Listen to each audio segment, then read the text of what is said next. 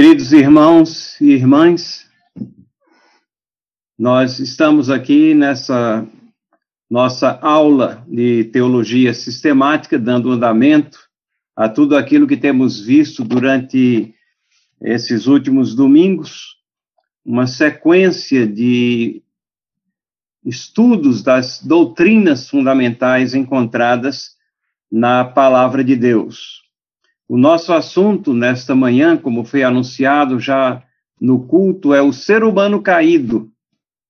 O ser humano caído. E nós falamos aqui da queda espiritual, em primeiro lugar, mas obviamente que a queda não é somente espiritual, ela teve consequências físicas também na humanidade. A grande pergunta que nós fazemos e que procuraremos responder, responder ao longo dessa aula, nesta manhã, é, afinal, em que estágio nós estamos? Em que estágio estamos nós no que diz respeito ao nosso relacionamento com Deus? Essa é a principal questão.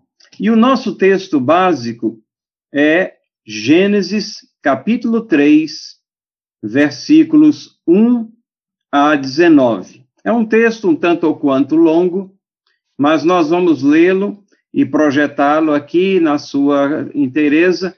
Mas antes disso, eu gostaria de fazer uma oração né, com todos vocês e pedir a orientação de Deus para o nosso estudo, para que possamos compreender totalmente o que é que a palavra de Deus tem a nos dizer sobre a condição espiritual em que nos encontramos nesse mundo tenebroso, dentro da situação até de, de muita angústia perante todas as coisas que acontecem ao nosso redor. Vamos orar. Senhor Deus, nós vamos nos achegar até a tua palavra e te pedimos que possamos aprender nos teus ensinamentos, nos preceitos que foram ali colocados para nossa instrução, sobre essa questão que é tão importante, o nosso relacionamento contigo, Senhor. Possamos compreender o teu maravilhoso plano, a imensidão do teu amor para conosco, que nos resgatou da lama do pecado para uma vida de comunhão contigo aqui nesta terra. Mas, ao mesmo tempo, somos possibilitados a espalhar as tuas verdades. Que privilégio.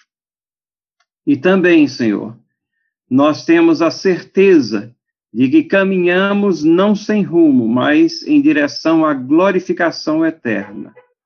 Perdoa os nossos pecados, orienta nossas vidas e dá-nos a compreensão dos teus ensinamentos, em nome de Jesus. Amém. Gênesis capítulo 3, versículos 1 a 19, é aquele trecho da palavra de Deus que nos fala da queda do homem. Fala de nossos primeiros pais e fala da queda do homem. Vamos dar uma lida nesse texto e eu farei algumas pontuações aqui e ali na medida em que nós lemos o texto que vai estar projetado aí à sua frente também. A palavra de Deus começa aqui no versículo 1 desse capítulo.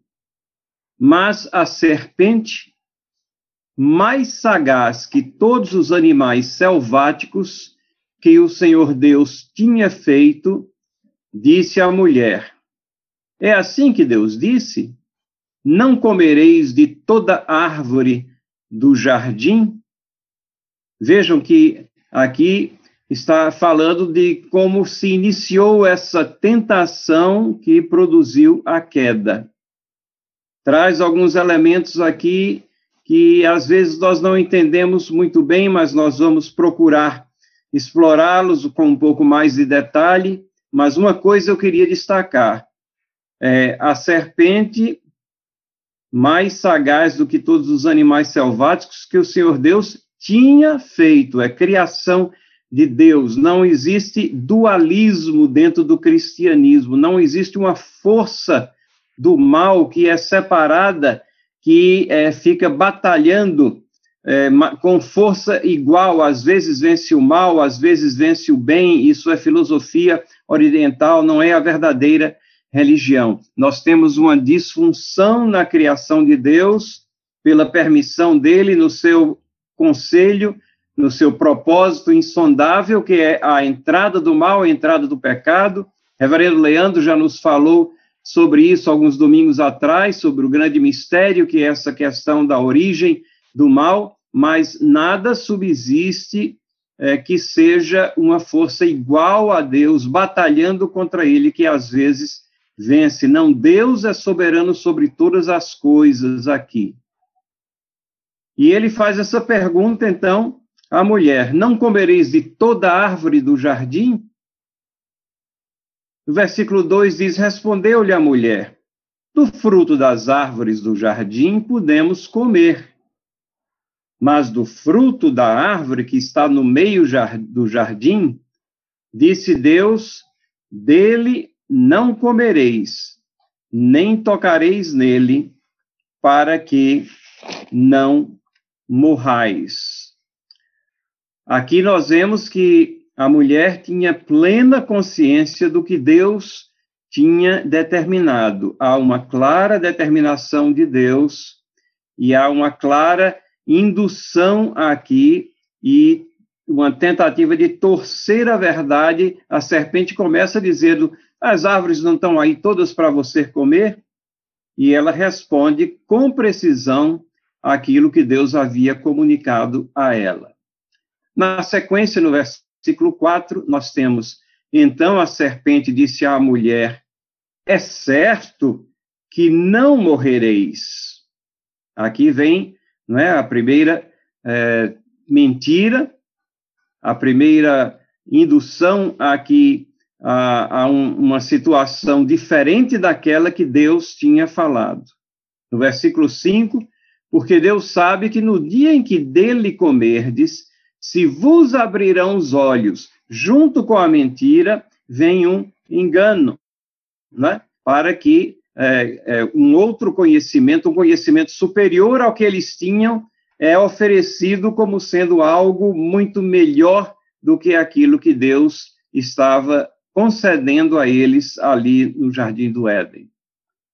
E ela continua como Deus sereis conhecedores do bem e do mal. Vendo a mulher que a árvore era boa para se comer, agradável aos olhos e árvore desejável para dar entendimento, aqui já apresenta uh, já uma, um caminhar em direção né, ao pecado, é, desejável para dar entendimento. Tomou-lhe do fruto e comeu, e deu também ao marido, e ele comeu. Então, aqui está a participação, uma coparticipação, nossos primeiros pais fazendo exatamente aquilo que Deus disse que não deveria ser feito. Versículo 7 diz: Abriram-se então os olhos de ambos, e percebendo que estavam nus, cozeram folhas de figueira, fizeram cintas para si. Mais um, um elemento aqui que nos intriga, né? o que é essa percepção é, da nudez, a, a vergonha e tudo mais, e as roupas que foram feitas para cobri-los.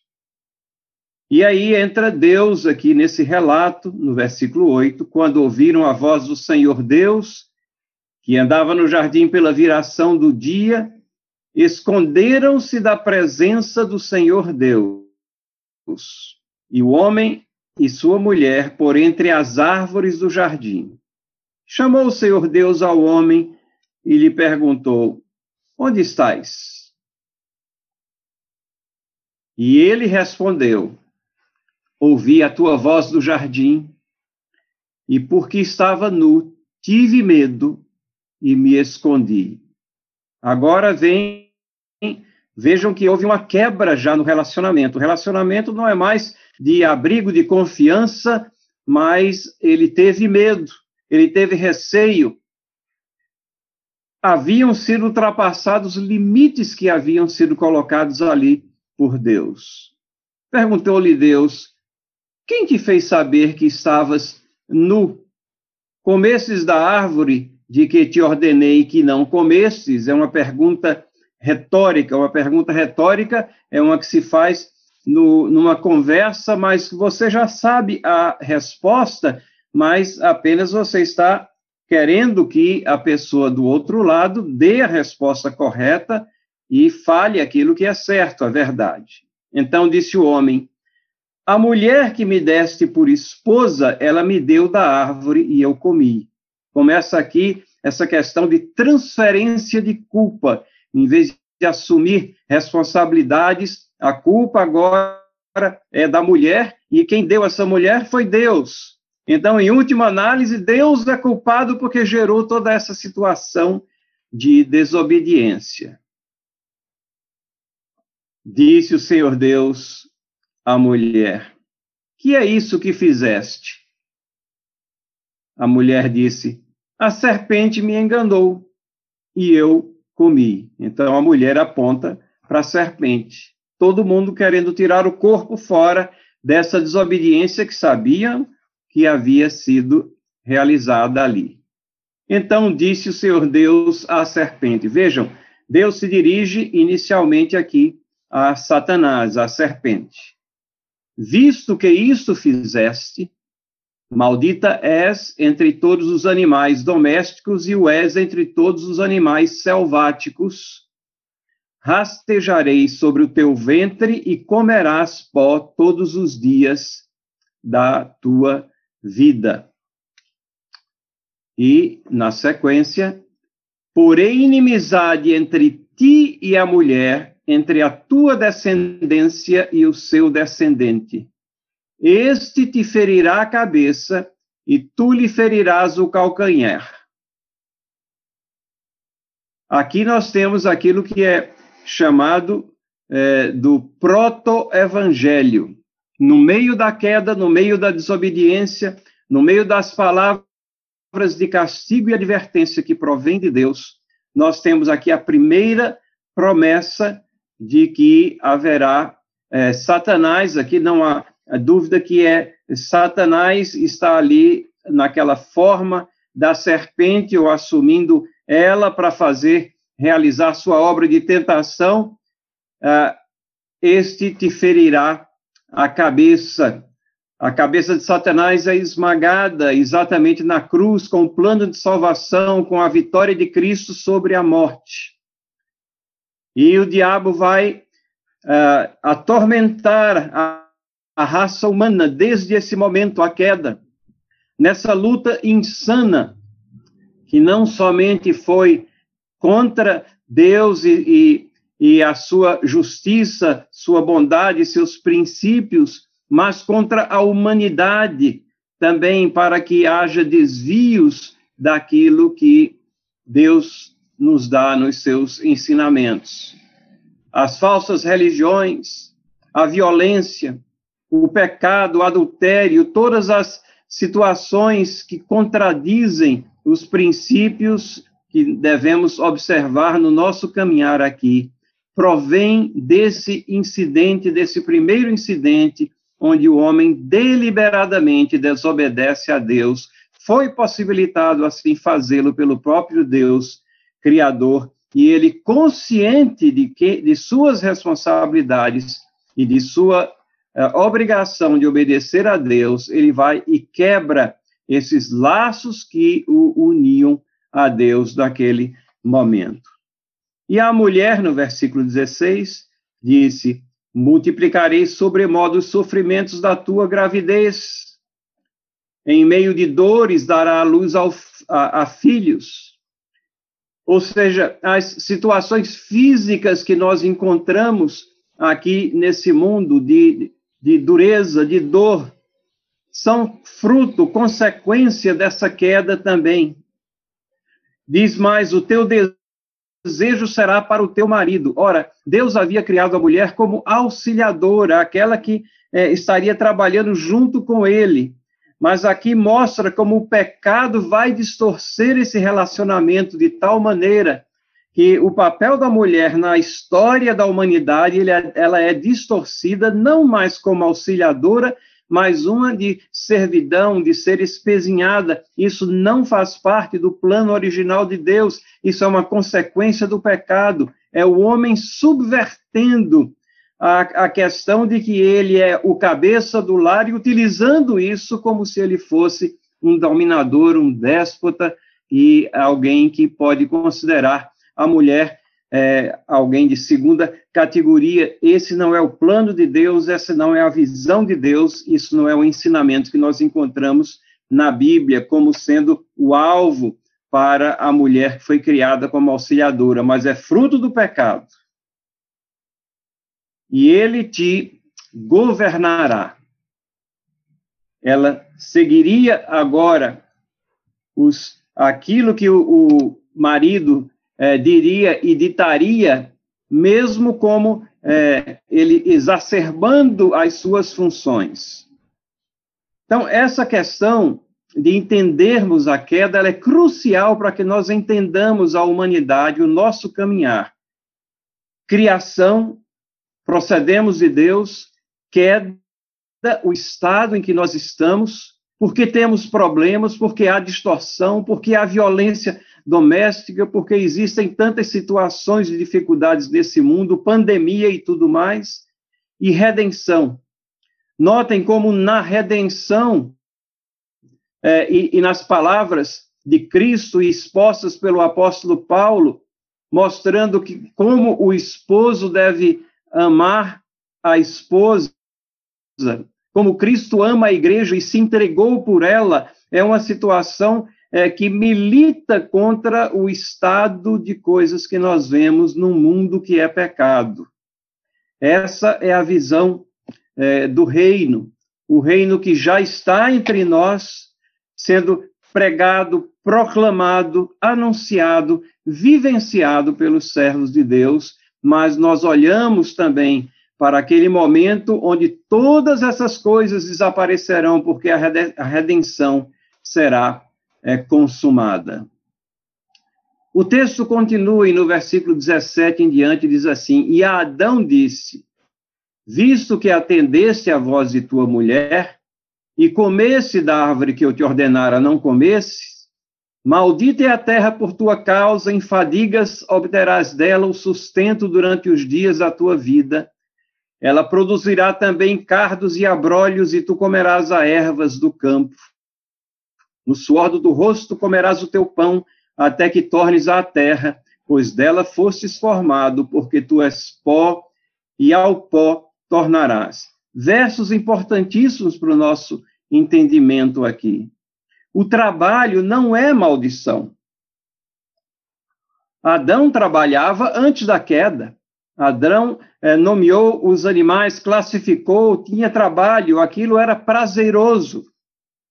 Mas o trabalho, sendo uma atividade penosa, uma atividade que é, cansa, uma atividade que esgota, uma atividade que leva muitas vezes até a, a, a depressão, tudo isso é fruto do pecado.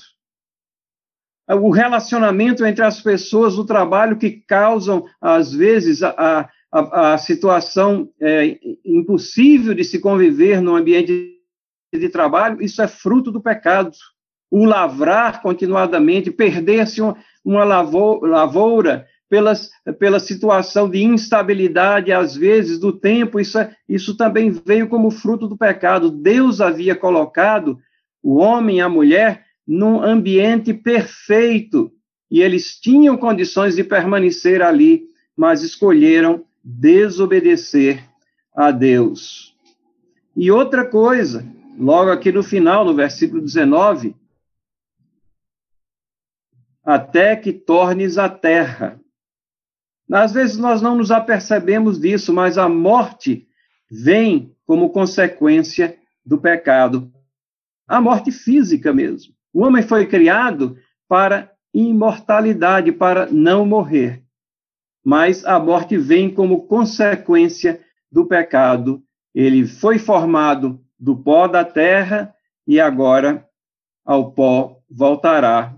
E todos nós passamos então por essa morte física, mas temos o dom gratuito de Deus, que é a vida eterna em Cristo Jesus. Essa nos é oferecida, ofertada, assegurada pela morte de Cristo, que deu a sua vida pela sua igreja, por aqueles que são seus. Então, alguns pontos a destacar aqui, a historicidade desse relato. A linguagem, ela é poética, mas o registro é histórico. Essas coisas realmente aconteceram. Elas são referidas diversas vezes na palavra de Deus. Elas são referidas nas mensagens de Cristo, nas, na, na mensagem dos apóstolos. Adão é tomado como um personagem é, histórico e não é, uma figura mitológica.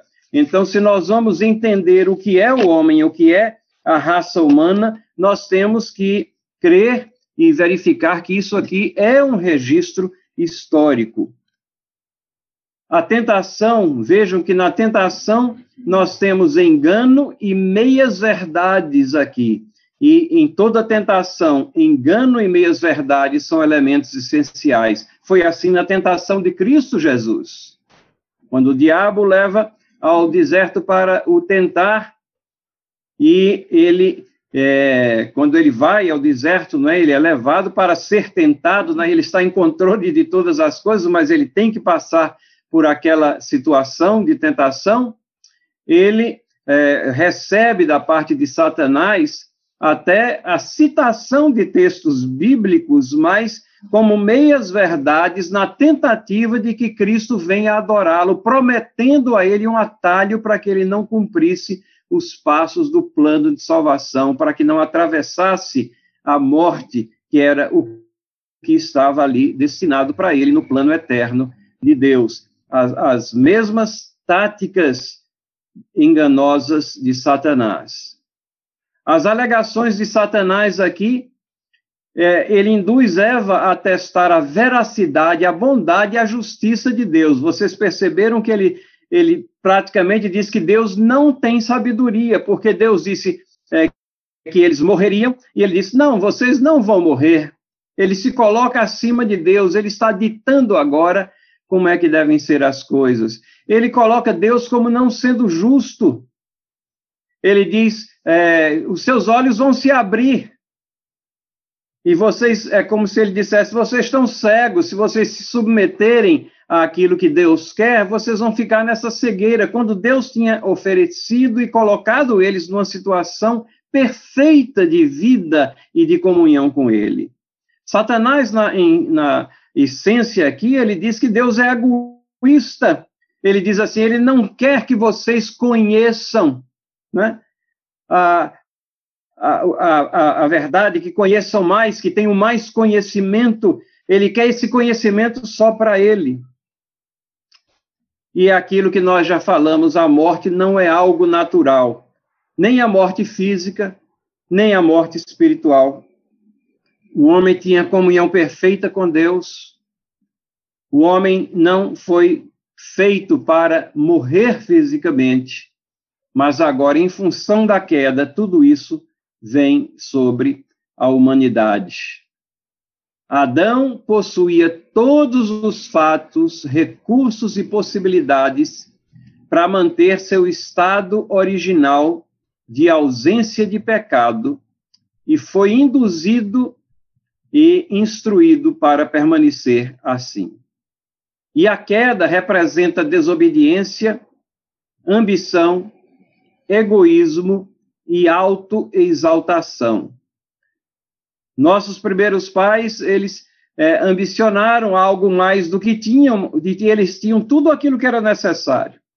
Foram egoístas, eles sim, e procuraram se exaltar acima daquele que é a fonte de todas as coisas, que é a base também de todo o nosso conhecimento, é tudo aquilo que nós necessitamos. O fruto foi uma maçã, via de regra, é, as pessoas dizem quando Adão comeu a maçã. Não há nenhuma indicação disso, né? Mas é, não resta dúvida que era uma fruta especial, vistosa, agradável e que ela ali estava, mas era para não ser é, tocada. Nós não entendemos todos os aspectos dessa descrição, mas aquilo que nós entendemos é suficiente para saber saber que Deus colocou limites, Deus estabeleceu uma regra, e essa regra foi abertamente quebrada. João Calvino diz isso é, é, sobre a tentação aqui. O homem, portanto, sendo levado pelas blasfêmias de Satanás, empenhou-se ao máximo para aniquilar a glória de Deus. Temos aqui alguns é, mistérios né, que a gente não entende muito. Eu disse que a gente iria detalhar um pouco mais. O mistério da serpente, ou Nahash, no hebraico, essa é, palavra ela aparece repetidamente para designar uma serpente, uma serpente animal como nós conhecemos é, hoje em dia. E a referência usa esse termo lá no relato da queda. Nós vemos como é, Satanás pode utilizar diversas maneiras de realizar suas tentações, seus meios. Vocês lembram lá em Mateus 16, 23, como ele utilizou o próprio Pedro? Afasta-te de mim, Satanás. Mas quem tinha falado com Jesus, querendo impedir que Jesus fosse a Jerusalém, onde ele seria crucificado, foi Pedro. Então, não é de espantar que a serpente tenha sido utilizada aqui, um animal criado por Deus, um animal que é dito que era mais sagaz do que os outros, para é, ser utilizada na, no processo da tentação.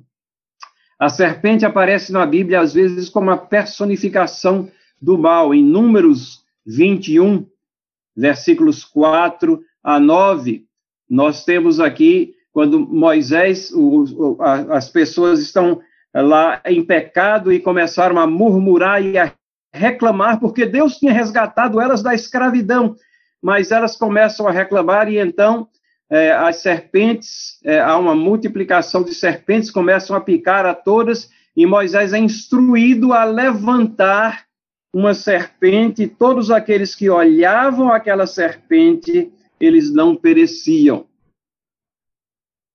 João 3,14 faz uma comparação disso. Diz assim que assim como Moisés levantou a serpente no deserto, assim importa que o filho do homem seja levantado. O que é que isso quer dizer?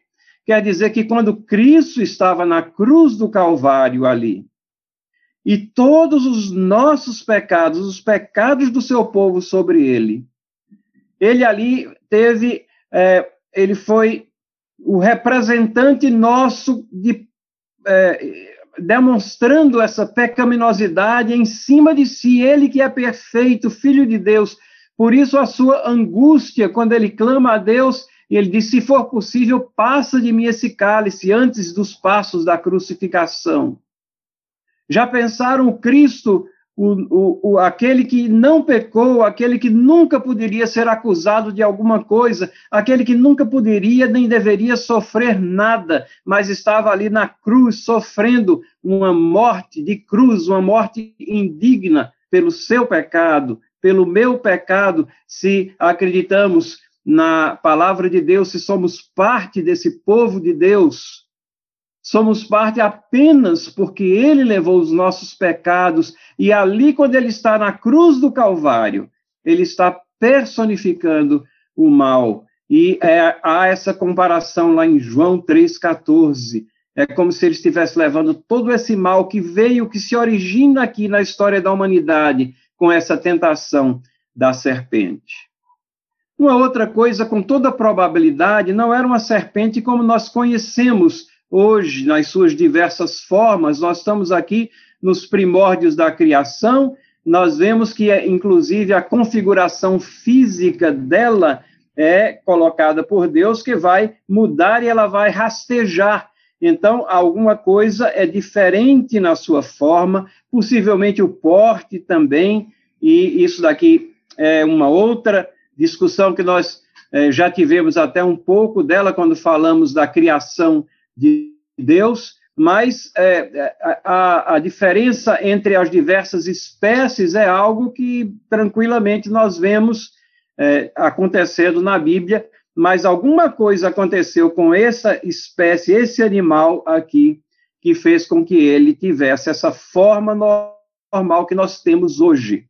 E é interessante porque nós, nós vemos, às vezes, gravuras ali da, da tentação de Adão e uma serpente como a que nós temos hoje ali no meio, ali falando com Eva. Provavelmente era um, um ser do qual as outras serpentes descendem, mas diferente na sua forma. Apocalipse 2, 9.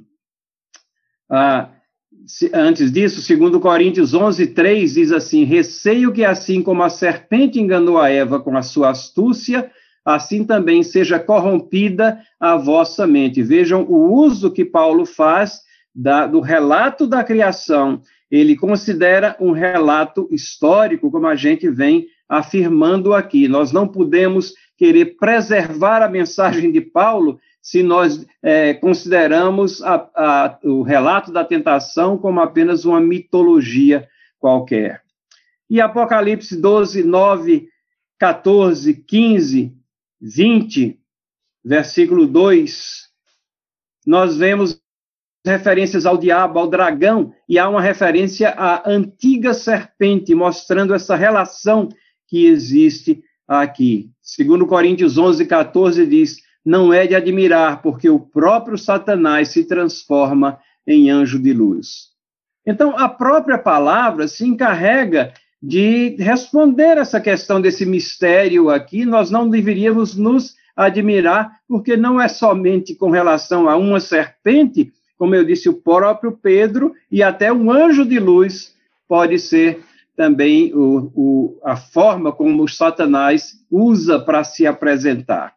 Alguns têm escrito de que nós temos lá em Gênesis apenas uma mitologia que era comum nos povos antigos, mas é, é, a outro, o outro lado da moeda é que é verdade.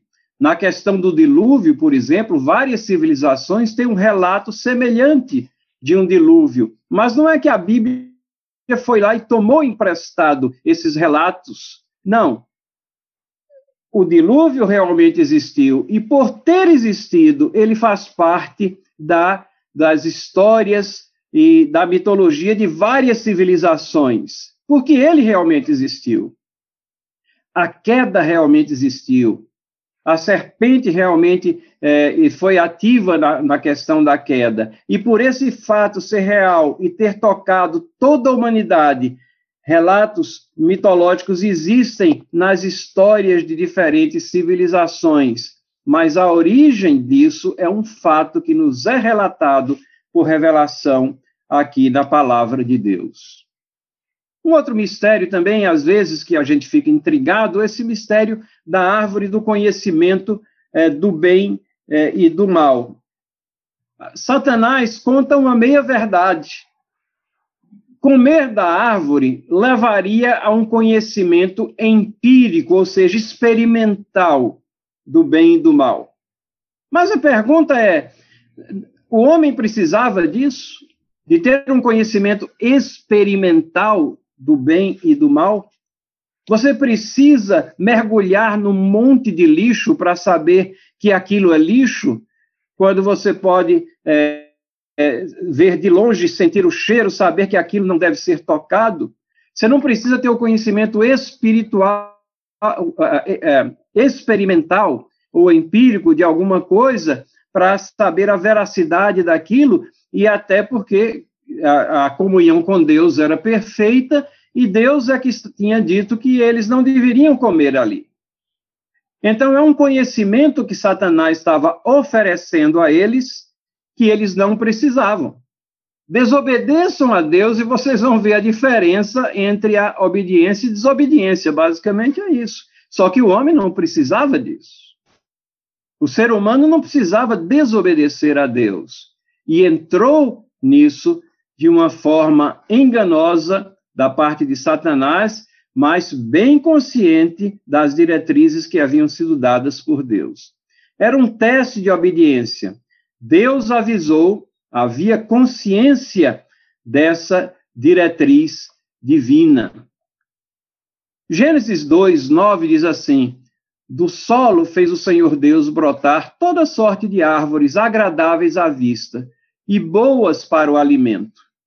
E também a árvore da vida no meio do jardim e a árvore do conhecimento do bem e do mal.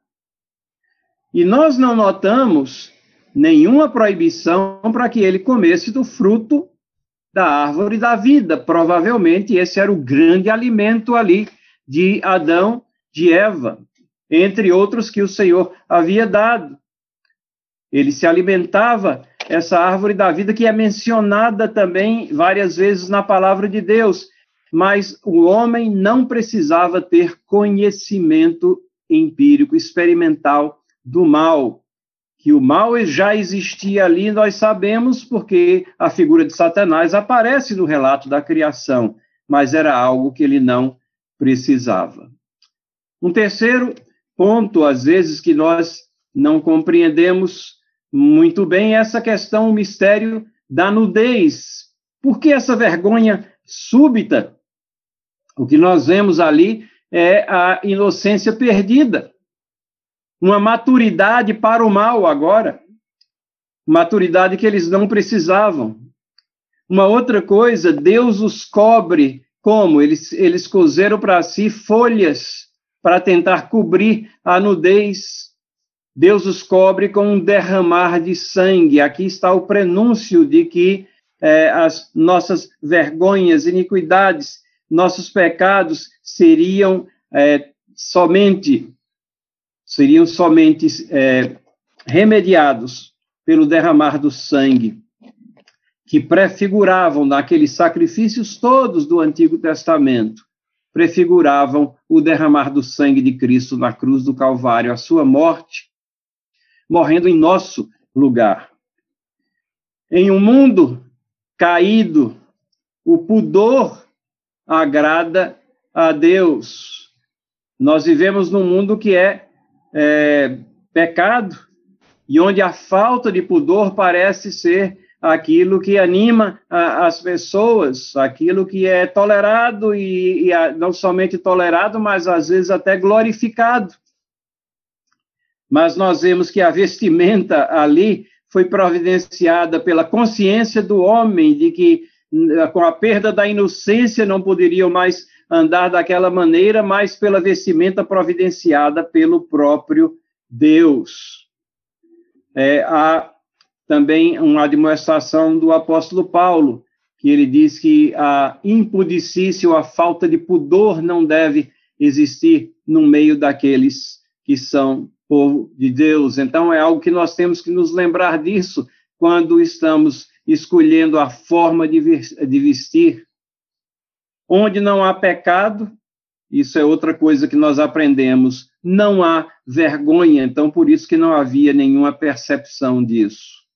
Gênesis 3, 10 e a primeira parte do versículo 11 diz: Ele respondeu: Ouvi a tua voz no jardim, e porque estava nu, tive medo e me escondi. Então vejam os sentimentos que vêm em função do pecado: vergonha e medo.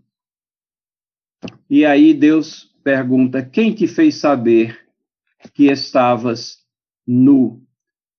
Como é que vocês sabem? Vejam, ele tinha agora o conhecimento do bem e do mal, mas algo que ele não precisava: desobediência a Deus. Vou me referir agora à nossa confissão de fé de Westminster, como ela trata esse relato, e nós temos feito isso costumeiramente. Na seção, no capítulo 6 da Confissão de Fé de Westminster, nas suas sessões, aqui ela trata, nesse capítulo 6, da queda do homem, do pecado e do seu castigo.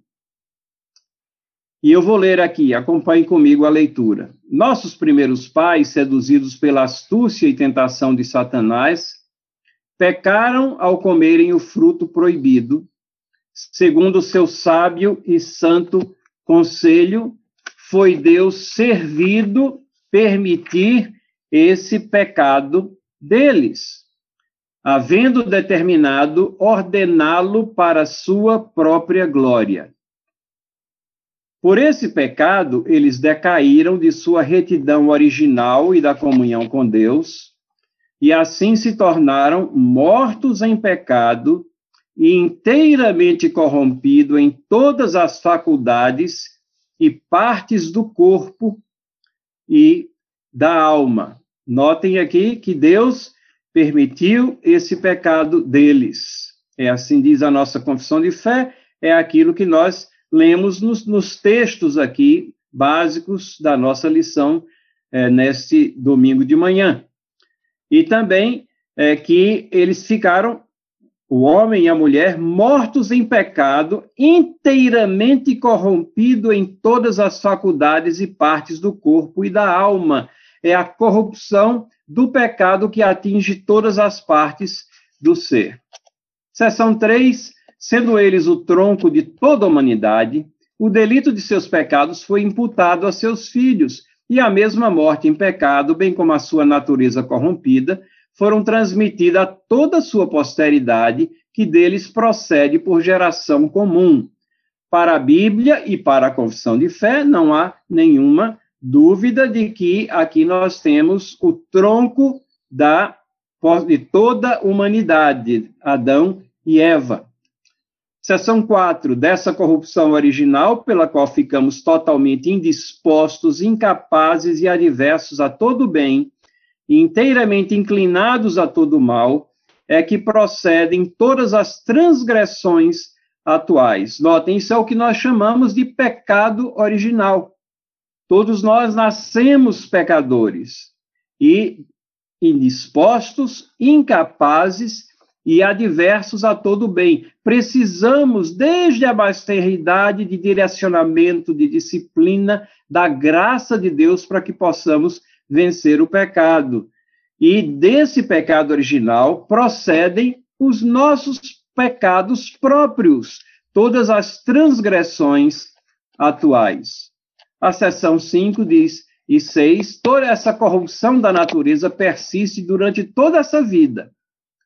Naqueles que são regenerados, e embora seja ela perdoada e mortificada por Cristo, todavia ela, como os seus impulsos, são real e propriamente pecadores. Ou seja, por sermos redimidos, isso não significa que desaparece o pecado. Vivemos no mundo ainda que é o pecado, somos afetados pelo pecado e cometemos pecado.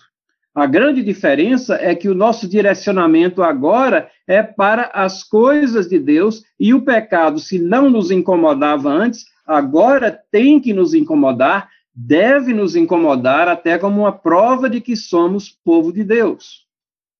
Seção 6, todo pecado, tanto original como atual, sendo transgressão da justa lei de Deus e a ela contrário, torna culpado o pecador em sua própria natureza, e por essa culpa está sujeito à ira de Deus, à maldição da lei, e, portanto, sujeito à morte, com todas as misérias espirituais, temporais e eternas.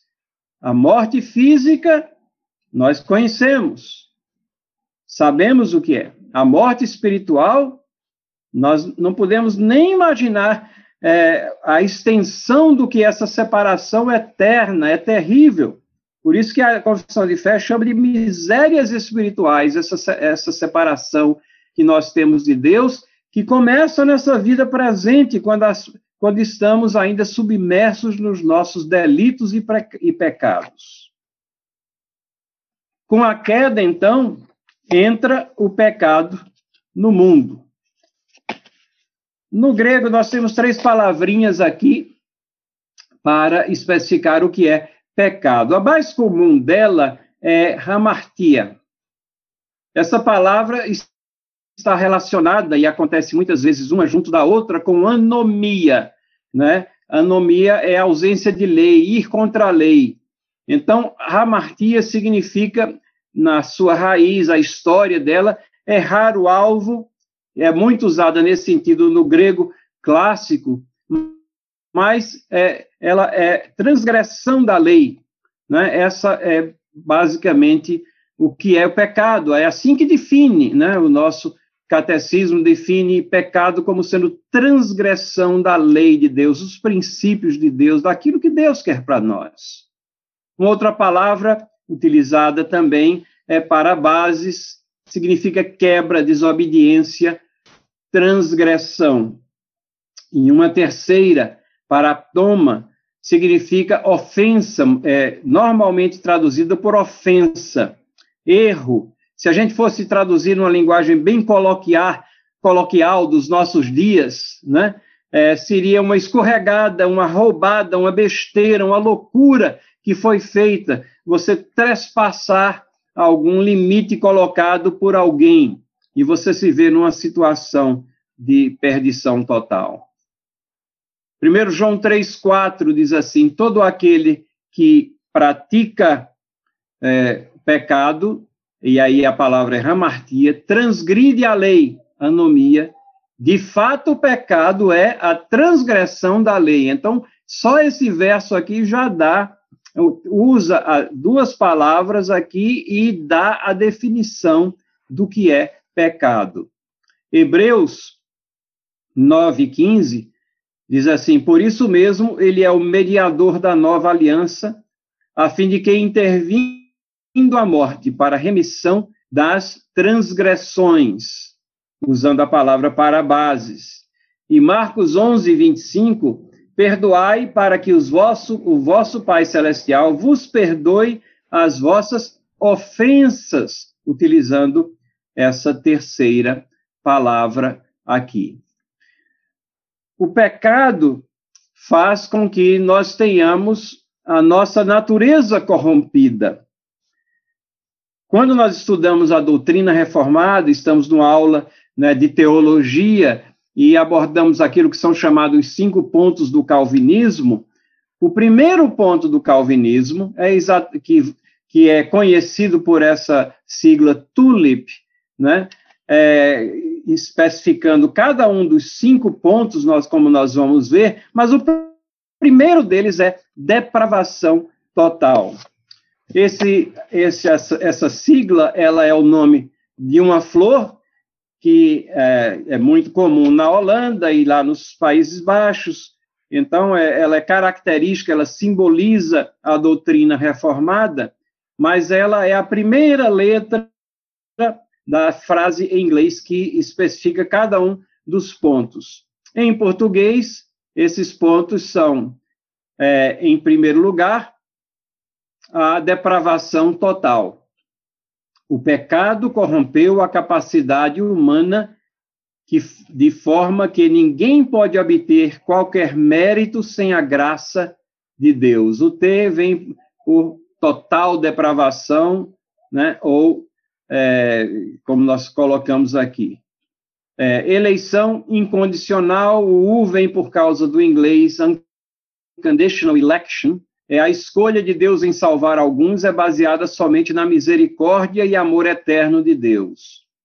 O L vem em, em função de limitada expiação ou limited atonement, o sacrifício de Cristo não só faz a salvação possível, mas redime os eleitos completamente do julgamento divino. O I de irresistível graça, no tempo apontado por Deus, o Espírito Santo executa a obra de salvação que não pode ser rejeitada. E o P de perseverança dos santos.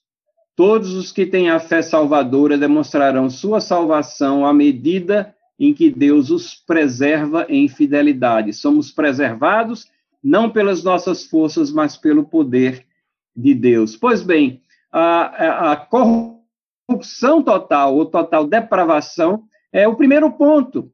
E ele é básico para que nós entendamos todos os demais. Nós somos incapazes de escolher a Deus a não ser que possibilitados pelo próprio Deus, pela ação do Espírito Santo em nossas vidas, abrindo os olhos para que nós reconheçamos quão pecadores nós somos e quão majestoso e gracioso ele é quando nos apresenta a salvação em Cristo Jesus.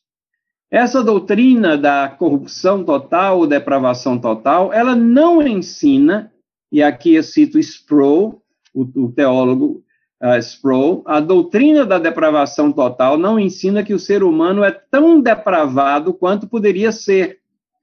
Existe também aquilo que nós chamamos de graça comum de Deus, que ele restringe o pecado na história da humanidade. E Piper, outro também que é muito conhecido no nosso meio também, tem sermões maravilhosos, é, ele diz assim: a totalidade dessa depravação claramente não significa que o ser humano faz o máximo do mal que poderia fazer. Sabemos que existem alguns seres humanos que são odiosos em, ao extremo, que pra, praticam coisas abomináveis, mas até os descrentes é, que têm em si a imagem e semelhança de Deus e aquilo que nós chamamos de consciência, é, clamam quando alguma coisa acontece, porque Deus está ainda restringindo o pecado para que ele não se alastre às suas consequências lógicas. Mas essa doutrina ensina que a corrupção do pecado permeia todo o ser das pessoas. Esse é o estado que nós nos encontramos naturalmente, sem a intervenção divina. O corpo, a mente, a vontade submersas em pecado, a não ser pela graça de Deus. O pecado não é algo tangencial, uma coisa periférica, uma coisa irrelevante que é cometida aqui e ali, não. Está no centro do nosso ser. Esse é o estado em que nós estamos como raça caída. Não somos pecadores porque pecamos. Pecamos porque somos pecadores. O pecado original como diz a confissão de fé, é a base de todos os pecados que nós cometemos como pessoas. E como eu disse, essa é uma doutrina chave para o entendimento dos outros quatro pontos do calvinismo. Salmo 51, 5 reafirma essa doutrina. Eu nasci na iniquidade e em pecado. A palavra no hebraico, a gente falou das palavras no grego, a palavra em hebraico é, Avon, mas não tem nada a ver com a Avon nos dias de hoje, com essa, esse, esse multimarketing aí que é feito em cadeia. É pecado, é uma coisa muito séria, é uma coisa muito real, é uma coisa que nos leva à perdição eterna. Em pecado me concebeu minha mãe. O que o salmista está dizendo aqui é exatamente que a natureza dele é pecaminosa desde a concepção, porque ele é um descendente de Adão. Eu sou descendente de Adão. Você descende de Adão e Eva. Todos nós somos pecadores, porque em Adão, diz a palavra de Deus, todos pecaram. Então, essa doutrina ensina é, essas questões aqui. O catecismo de Heidelberg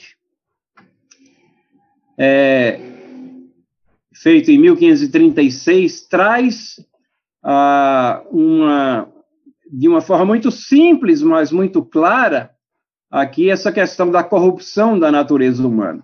Pergunta 7. De onde vem a natureza corrompida do homem? Resposta: da queda e desobediência de nossos primeiros pais, Adão e Eva, no paraíso.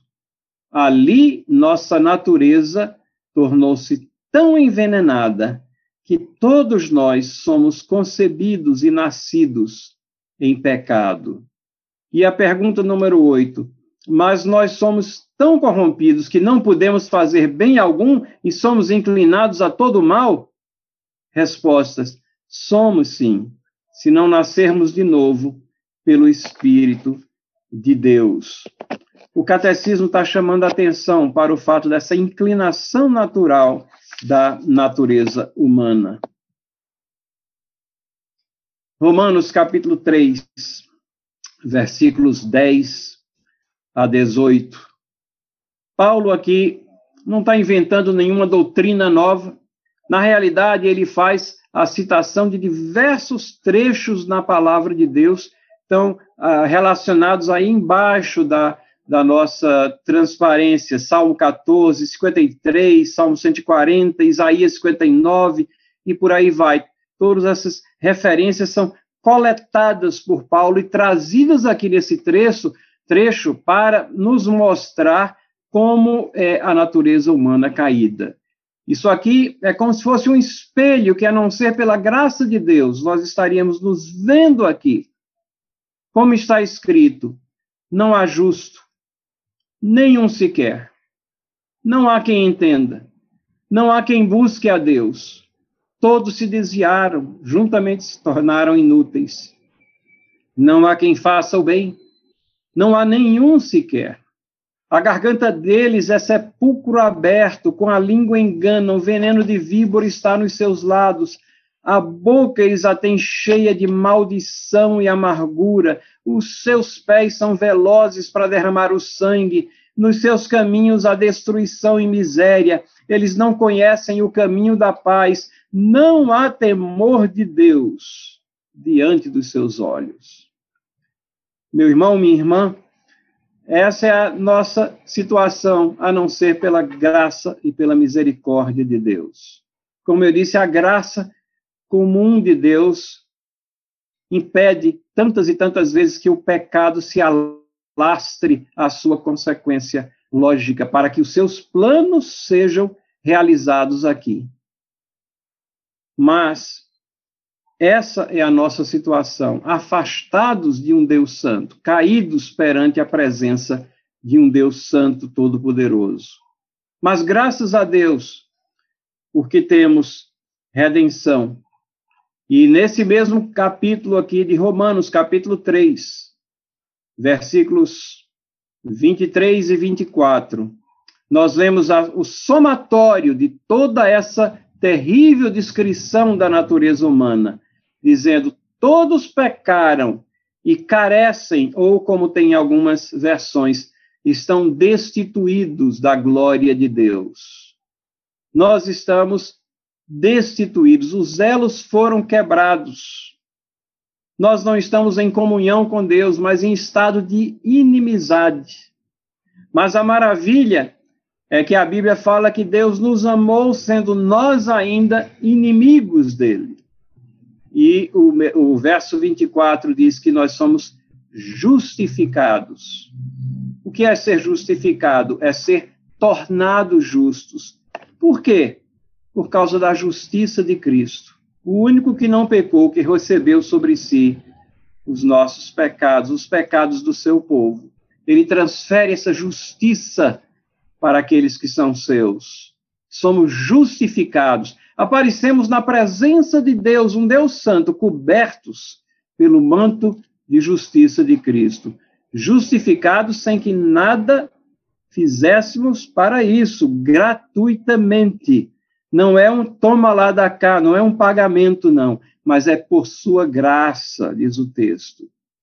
Mediante a redenção que há em Cristo Jesus. Cristo Jesus é o único nome no qual a salvação.